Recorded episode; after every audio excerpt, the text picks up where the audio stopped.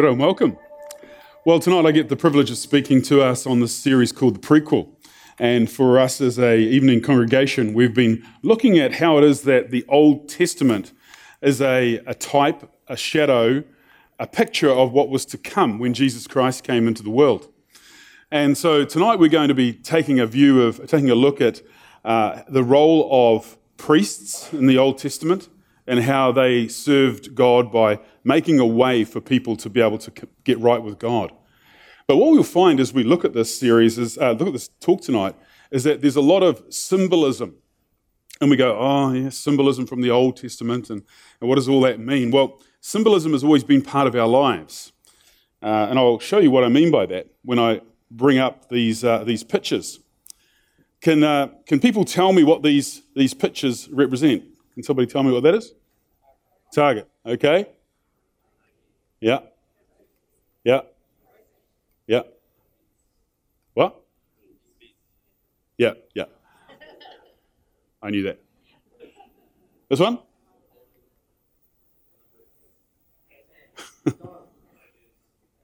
Apple. Okay. So here we got symbols, and behind all of those symbols are stories, aren't they? Uh, if we go back and we look at this, this uh, Nike symbol, um, it used to have the words just do it written underneath it. But after really good marketing, we didn't need to have those words anymore. We just have the tick, and everybody knows that it's Nike. And um, the, the Nike word actually comes all the way from the Greek days, and it means victory. And that comes back from a time when uh, the Persians were fighting the Greeks, and uh, a runner went all the way back to Athens to announce that the victory had been won over the Persians. And apparently, I, think, I, think, I don't think I'm mixing my stories here, but I think the story is that he ran the distance of the marathon and uh, died. Okay, but he cried out, Nike, and croaked. Okay, so he said victory, they'd beaten the Persians.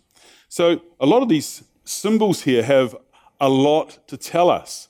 Um, and they drag out things, have their own story, don't they? We've got the, the Olympic rings, and if you just put that up on a, on a board like this and just show somebody that, you could talk all day or probably for a week about the Olympics, couldn't you? Just by seeing that symbol. It sparks a conversation.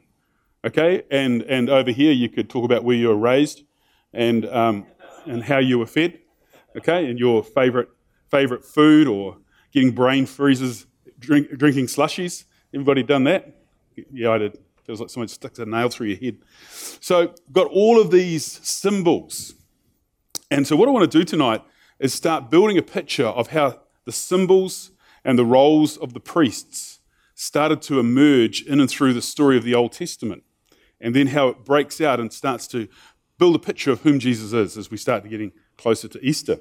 So, I'm going to do this in a bit of an unusual way. I want to tell some stories, I want to show you some pictures.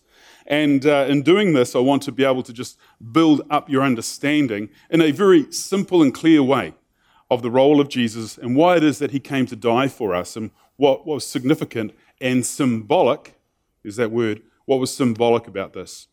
So we're going to start by starting in the New Testament because there's a great little story there of temple life. Before Jesus was born, his cousin, John the Baptist, we see his family and we hear about him and how he was conceived in a, in a sovereign way. So, this is how this story rolls. It's about John the Baptist and his father Zechariah. They had been trying to have a child, Zechariah and Elizabeth, for all of their lives, and now they were old and they'd seen that they weren't going to have children. This was their, their sort of final resting place on this. They realized they weren't going to have children. Uh, but however, they were faithful people and they honored God. And Zechariah was asked to go and to make a sacrifice in the temple. Okay? And in doing so, he had an encounter with God. So I want, to, I want us to read this, and then we're going to have a look at this picture of the temple. It says here Once, when Zechariah's division was on duty and he was serving as priest before God, he was chosen by lot, that means like, like rolling a dice, according to the custom of the priesthood, to go into the temple of the Lord and burn incense. And when the time for burning of incense came, all the assembled worshippers were praying outside. Okay? So here is a picture of a, a high priest going into a, a, a, temple. Okay, we're going to simplify this. See it as a temple. And in doing so, he went in there to present an offering to God. In this case, it was an incense offering. Now, what I'm going to do is take you to uh, Jerusalem, and I want to show you a picture of something of what happened in this temple. Here you've got uh, pretty obvious steps go up, you go through the doors, and this was the area here where people could worship. But in behind this big curtain here was a place called the Holy of Holies. And only once a year could a high priest go in there and make a sacrifice of a blood, sacrifice of an animal uh, in that place. And it was deemed to be the dwelling place, place of God. Okay? So it was called the Holy of Holies. And it was behind this huge curtain here. Now, this curtain, to put in perspective, is 60 feet or 20 meters high. So that would be twice as high as this building, right? And the curtain itself was 120 millimeters thick. So it took quite a few knitting bees to, for the ladies of the, of the temple to knit this thing, all right? But it was, it was massive. And it was a symbol of the separation that existed between God and his people. And to explain a little bit more detail soon how it is that a priest would prepare himself before he went into this holy place as a, as a, as a priest. So, but let's have a look a little bit more at Zechariah's story. So he's gone into this holy place. It says, Then an angel of the Lord appeared to him. Doesn't happen very often. Standing at the right of the altar of incense. And when Zechariah saw him, he was startled and was gripped with fear. No kidding. But the angel said to him, Do not be afraid, Zechariah. Your prayer has been heard. Your wife Elizabeth will bear you a son, and you are to call him John. Zechariah asked the angel, How can I be sure of this? I'm an old man, and my wife is well along in years. The angel said to him, I'm Gabriel. I stand in the presence of God, and I have been sent to speak to you and to tell you this good news. And now you will be silent and not be able to speak until the day this happens, because you did not believe my words, which will come true at their appointed time. Okay, so what we've got here in this New Testament story is this, this child who's being born to essentially barren parents, okay? Parents who've never had children. And uh, so this is, this is a miracle that's about to take place. Zechariah just couldn't believe what he was hearing. And to prove that what he was hearing was right, the angel struck him dumb, and so he couldn't speak. And it wasn't until the baby boy was born, and at the naming ceremony, eight days after his birth, they said, What shall we name him? And the first words that came out of his mouth were John. And everybody was in awe, the story tells us, of this event. Pretty amazing story, isn't it? And so the reason why I raise this is because um, this is a picture of this holiness that is going on and behind the temple. It's a place of not only God's presence, but a place of visitation. In fact, tradition tells us that um, when a high priest would go into this area here, in through into the Holy of Holies back here, tradition tells us, and um, some of the older writings from the Jewish traditions tell us that a, a rope was put around the leg of the high priest. The idea being that when he went in to make this sacrifice, uh, if he was in a really bad place, like if he had sin in his life, if he hadn't prepared himself well, the expectation is that he gets struck dead. Now, when your high priest gets struck dead, you don't just call the ambulance and whoop in there and grab him. Because God's dealing to him, God's meant business with this guy, he struck him dead. And so the idea is if he didn't come out after a while, the boys would pull him out, you know? I don't know, would have been quite spectacular as he went dunk, dunk, dunk down the stairs. But the whole idea was to acknowledge that this was a holy place, the dwelling place of God. All right? So you can see the symbolism here. We can see the picture. We can see how serious they took it. And so we have so much of the way the Jews and the Old Testament life of religious worship was built around this form of sacrifice. Now, one of the things that uh, I want to be able to talk about tonight is, is how in other times of sacrifice and other times of worship, what actually occurred was that animals were brought into the temple to be made sacrifices for sin. And if you have time on your hands, you can read through the book of Leviticus. It's one of the earlier books of the Bible, and it explains in great detail how these, this temple originally it was a, a tent, not a physical building like, but a tent, and how that was used to make sacrifices before the Lord. One of the things that I'll describe to you now is, the, is this Feast of Atonement. The Feast of Atonement went like this the people all gathered, and uh, atonement is when the high priest would go and make a sacrifice for the whole nation of Israel. All right? And the word atonement might sound like a big word, but if you break it down, it's like this it's, you spell it at one mint. All right? So God is wanting to be at one with you. Does it help, Does it help at all? At one mint. All right? So this is the, the sacrifice of at one mint. It's just a play on words, the English word, but it, it helps dumb people like me to sort of understand what's going on here. So, what would happen is the people of the nation would gather and there would be a sacrifice. The first sacrifice was to cleanse the sin of the high priest. Because this high priest is going to go behind this curtain and go into a place, this Holy of Holies, and he is going to make a sacrifice of blood for the people of God. So if he's going to go into the presence of God, he needs to get his own life right first. He needs to get his sins paid for. And so the first thing that was brought in was a bull. And the bull was slaughtered. And uh, in very simple terms, um, the blood was shed for him. And he would go in behind the curtain and he would make a blood sacrifice on this altar, put blood on this altar, and that would pay for his sin. Okay? So now the priest is in a place where he is holy. He's now operating in a very sacred place. He's been deemed to be pure, cleansed of all his sin. He would come out, and then what would happen is two goats would be brought into the temple. And, uh, and there would be lots cast, basically a toss of a coin, and one goat would be chosen over the other.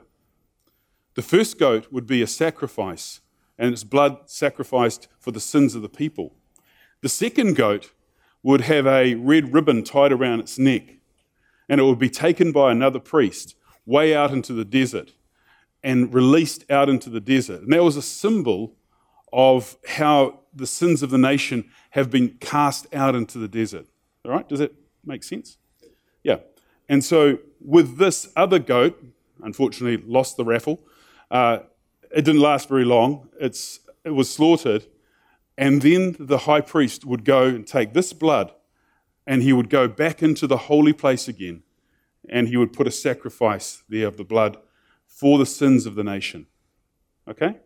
So, as we can see, this is a very sacred event, it's a very holy event, it's a very messy event. All right? And so, this would happen year after year after year.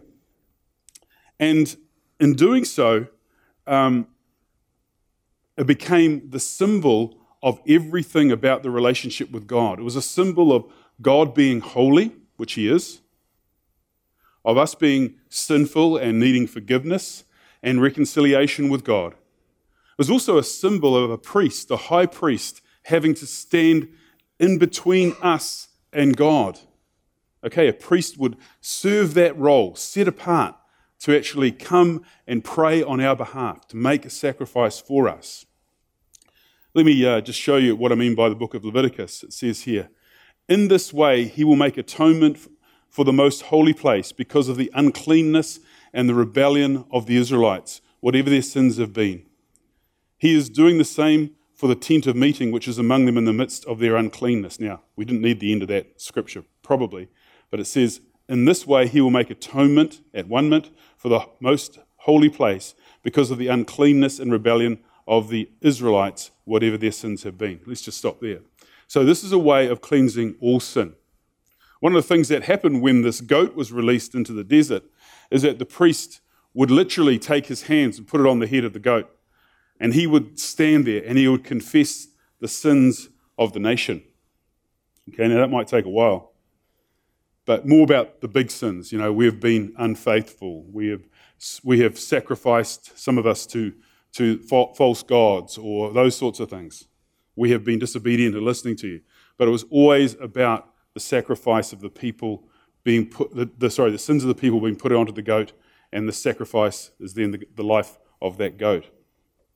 So, this is the imagery that Jesus was brought into. These are the symbols, the signs, the ways, the traditions of how sin was dealt with. And so I just want you to try to picture what that would be like for us here. If we were living in pre New Testament times, um, I would have my Old Testament scrolls, and one of the big things that I'd carry would be a knife. And uh, I'd say, anybody want to confess their sins? I want you to bring a, uh, a young lamb, a sheep, a goat, some pigeons, and we'll bring them to the altar. You'd put your hands on them, and any time, at any time of the year, you could come and confess your sins. And as the priest, I would cut the throat of that animal, and its blood would be spilt. And then, more often than not, that, that animal was, was uh, then put on a, a fire, okay, as a as an offering of incense, an offering to God. Uh, not all the animal was, was uh, used as sacrifice. I'm starting to get a little bit more specific here, but some of the bigger animals were uh, used to feed the priests. Uh, some were taken to the local butcher and sold on. But that's how the process worked. So you can imagine that uh, it's a pretty messy business, right? Yeah who'd be wanting to line up to be a priest in those days, eh? The interesting thing is that at the age of 50, a priest had to resign uh, because at the age of 50, it all got a bit heavy. Because not only were you having to lug big animals around after they've been sacrificed, but somebody had to get the wood to burn these things too. So you had a knife in one hand and, and a uh, axe in the other for chopping down the trees. She was pretty tough and rough business. But it focused that community and it told the story of how God is so totally other than us. He is so holy, He's separated from us. He's just not a big human, He is so totally different. And, and this is the relationship that God wanted to, to, for us to see. So, now let's go into the New Testament, and we have the most iconic image, of course, of the whole of our relationship with God, and that is picture of Christ crucified. Okay, so this is the powerful image, isn't it? of the New Testament. And here we are told that Christ came and he shed his blood for us, making a sacrifice once and for all. And in doing so, he replaced the whole system of the temple. The whole system of the temple. So we no longer need to sacrifice animals.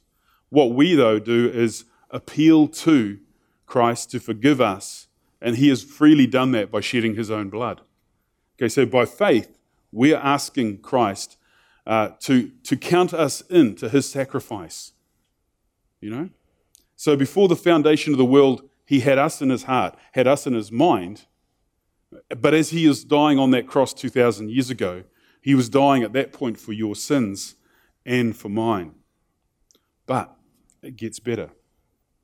There are these little verses in Luke's gospel, Matthew's gospel, sorry, and I'll show you them and how significant they are. This is when Jesus died. It said, And when Jesus had cried out again in a loud voice, he gave up his spirit. At that moment, the curtain of the temple was torn in two from top to bottom. The earth shook, the rocks split. Okay, so Jesus has now died. He's given up his spirit. But something crazy has happened in the temple itself in Jerusalem. Remember, I showed you that picture before of that big curtain, that 20 meter curtain? What's happened here as a symbol of the work that has happened by Christ dying on the cross for us? That curtain, for no good reason, splits from top to bottom 20 meters, 120 millimeters thick, and it rips in two. And so all of a sudden, that holy place is now exposed to everybody. Most people had never seen this holy place, this dwelling place of God. So now the whole world has changed. The nature of our worship has changed because it's Jesus' blood that has been shed, and that has become a symbolic picture of the blood of goats and the blood of sheep and the blood of animals on the altar of sacrifice in the holy place. It's Christ's own blood that has been shed there now for us. And so, therefore, the curtain is no longer needed because he has made a way once for all, for all of us. And there is no need now for a high priest to come and make a sacrifice for you to shed that blood. Jesus himself has become the high priest who, for you and for me, has gone once and for all into that heavenly temple and shed his blood. Powerful images, aren't they? Powerful symbols. A better story than Nike. Yeah? So let's have a look at what Hebrews has to say to us, the book of Hebrews. Hebrews is one of those books that you sort of read because you feel like you have to, if you want to read the Old, uh, the New Testament. How many of you read through the book of Hebrews before? Yeah? It's a difficult book to understand unless you know the Old Testament story. But let me take some part of this Hebrews book and you can see it now in its simplicity for what it is. It says here, but when the Messiah, high priest, oh sorry, when the Messiah arrived, high priest of the superior things of this new covenant, he bypassed the old tent and its trappings in this created world and went straight into heaven's tent, the true holy place, once and for all. He also bypassed the sacrifices consisting of goat and calf blood, instead, using his own blood as the price to set us free, once and for all. If that animal blood and the other rituals of purification were effective in cleaning up certain matters of our religion and behavior, think how much more the blood of Christ cleans up our whole lives inside and out. Through the Spirit, Christ offered himself as an unblemished sacrifice, freeing us from all those dead end efforts to make ourselves respectable so that we can live all out for God.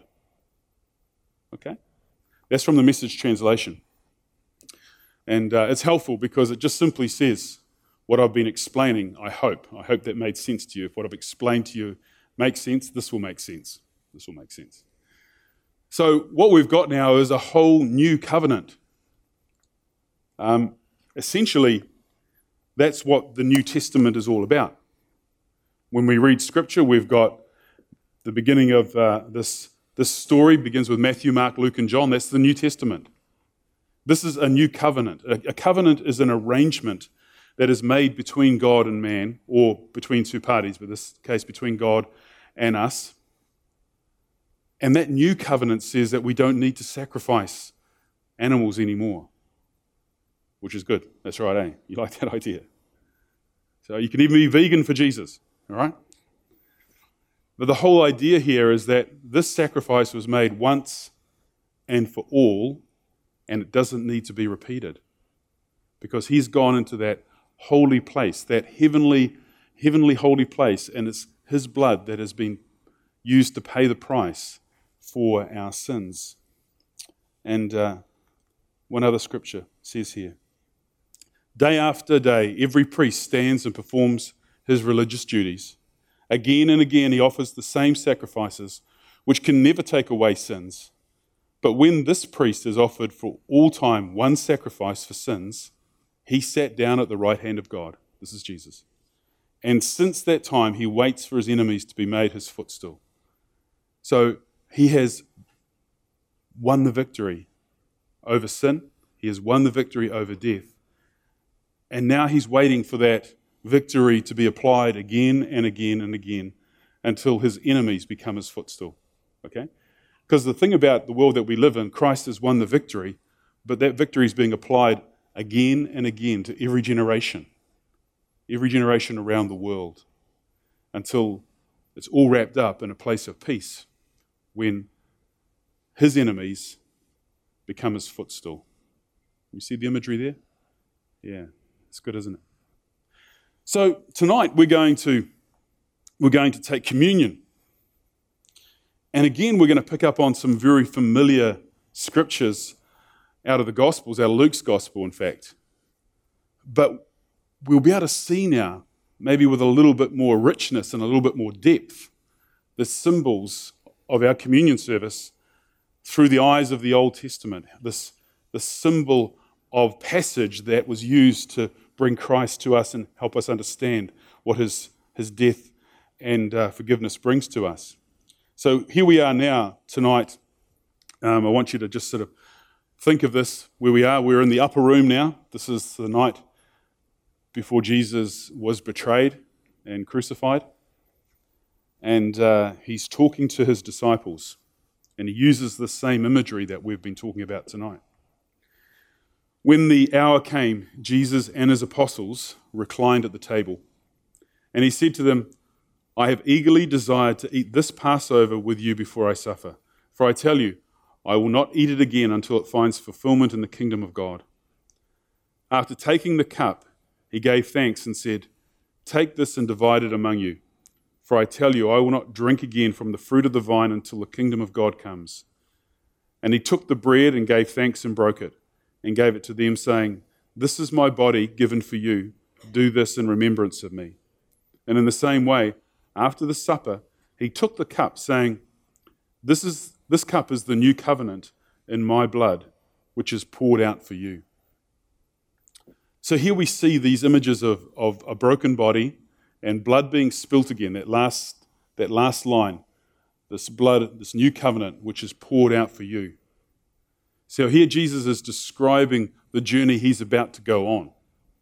As he's going to leave this upper room, be arrested, put on trial, and ultimately crucified, he is saying, Here is this journey that I'm going on. My blood is going to be poured out, just like a sacrifice of an animal, for you. And so he sets up this meal, a meal of remembrance, where we can join in not only a tradition of Christian followers, but essentially a tradition that goes back thousands of years before that a time when we can recognize that blood was spilt to pay the price for our sins. And so this is a, a continuity, if you like, of how it is that God has made himself uh, available to us by allowing us to have our sins forgiven. So tonight, we're just going to, um, we've got a little bit of music, I think. Yeah, it's all happening. These team, the team's going to come through. Um, and uh, I'm going to invite you to uh, take the bread and the, and the wine, the, the juice, and I want you to just to stop for a season, stop for a few moments, and um, reflect upon where we've come from in this meal. What we've talked about tonight is, is the death of animals. We've talked about sacrifices. We've talked about holy places. And in doing this, I want you tonight to think about what Christ has done for us in light of all that was spoken about of temple sacrifices, of the price that the animals had to pay for your sin and mine, of the price on the cross that Christ paid for your sin and mine. And to recognize with gratefulness that uh, this is a once and for all deal, that we don't need to have the blood of animals, we have the blood of Christ that has paid the price of our sin. So let me pray.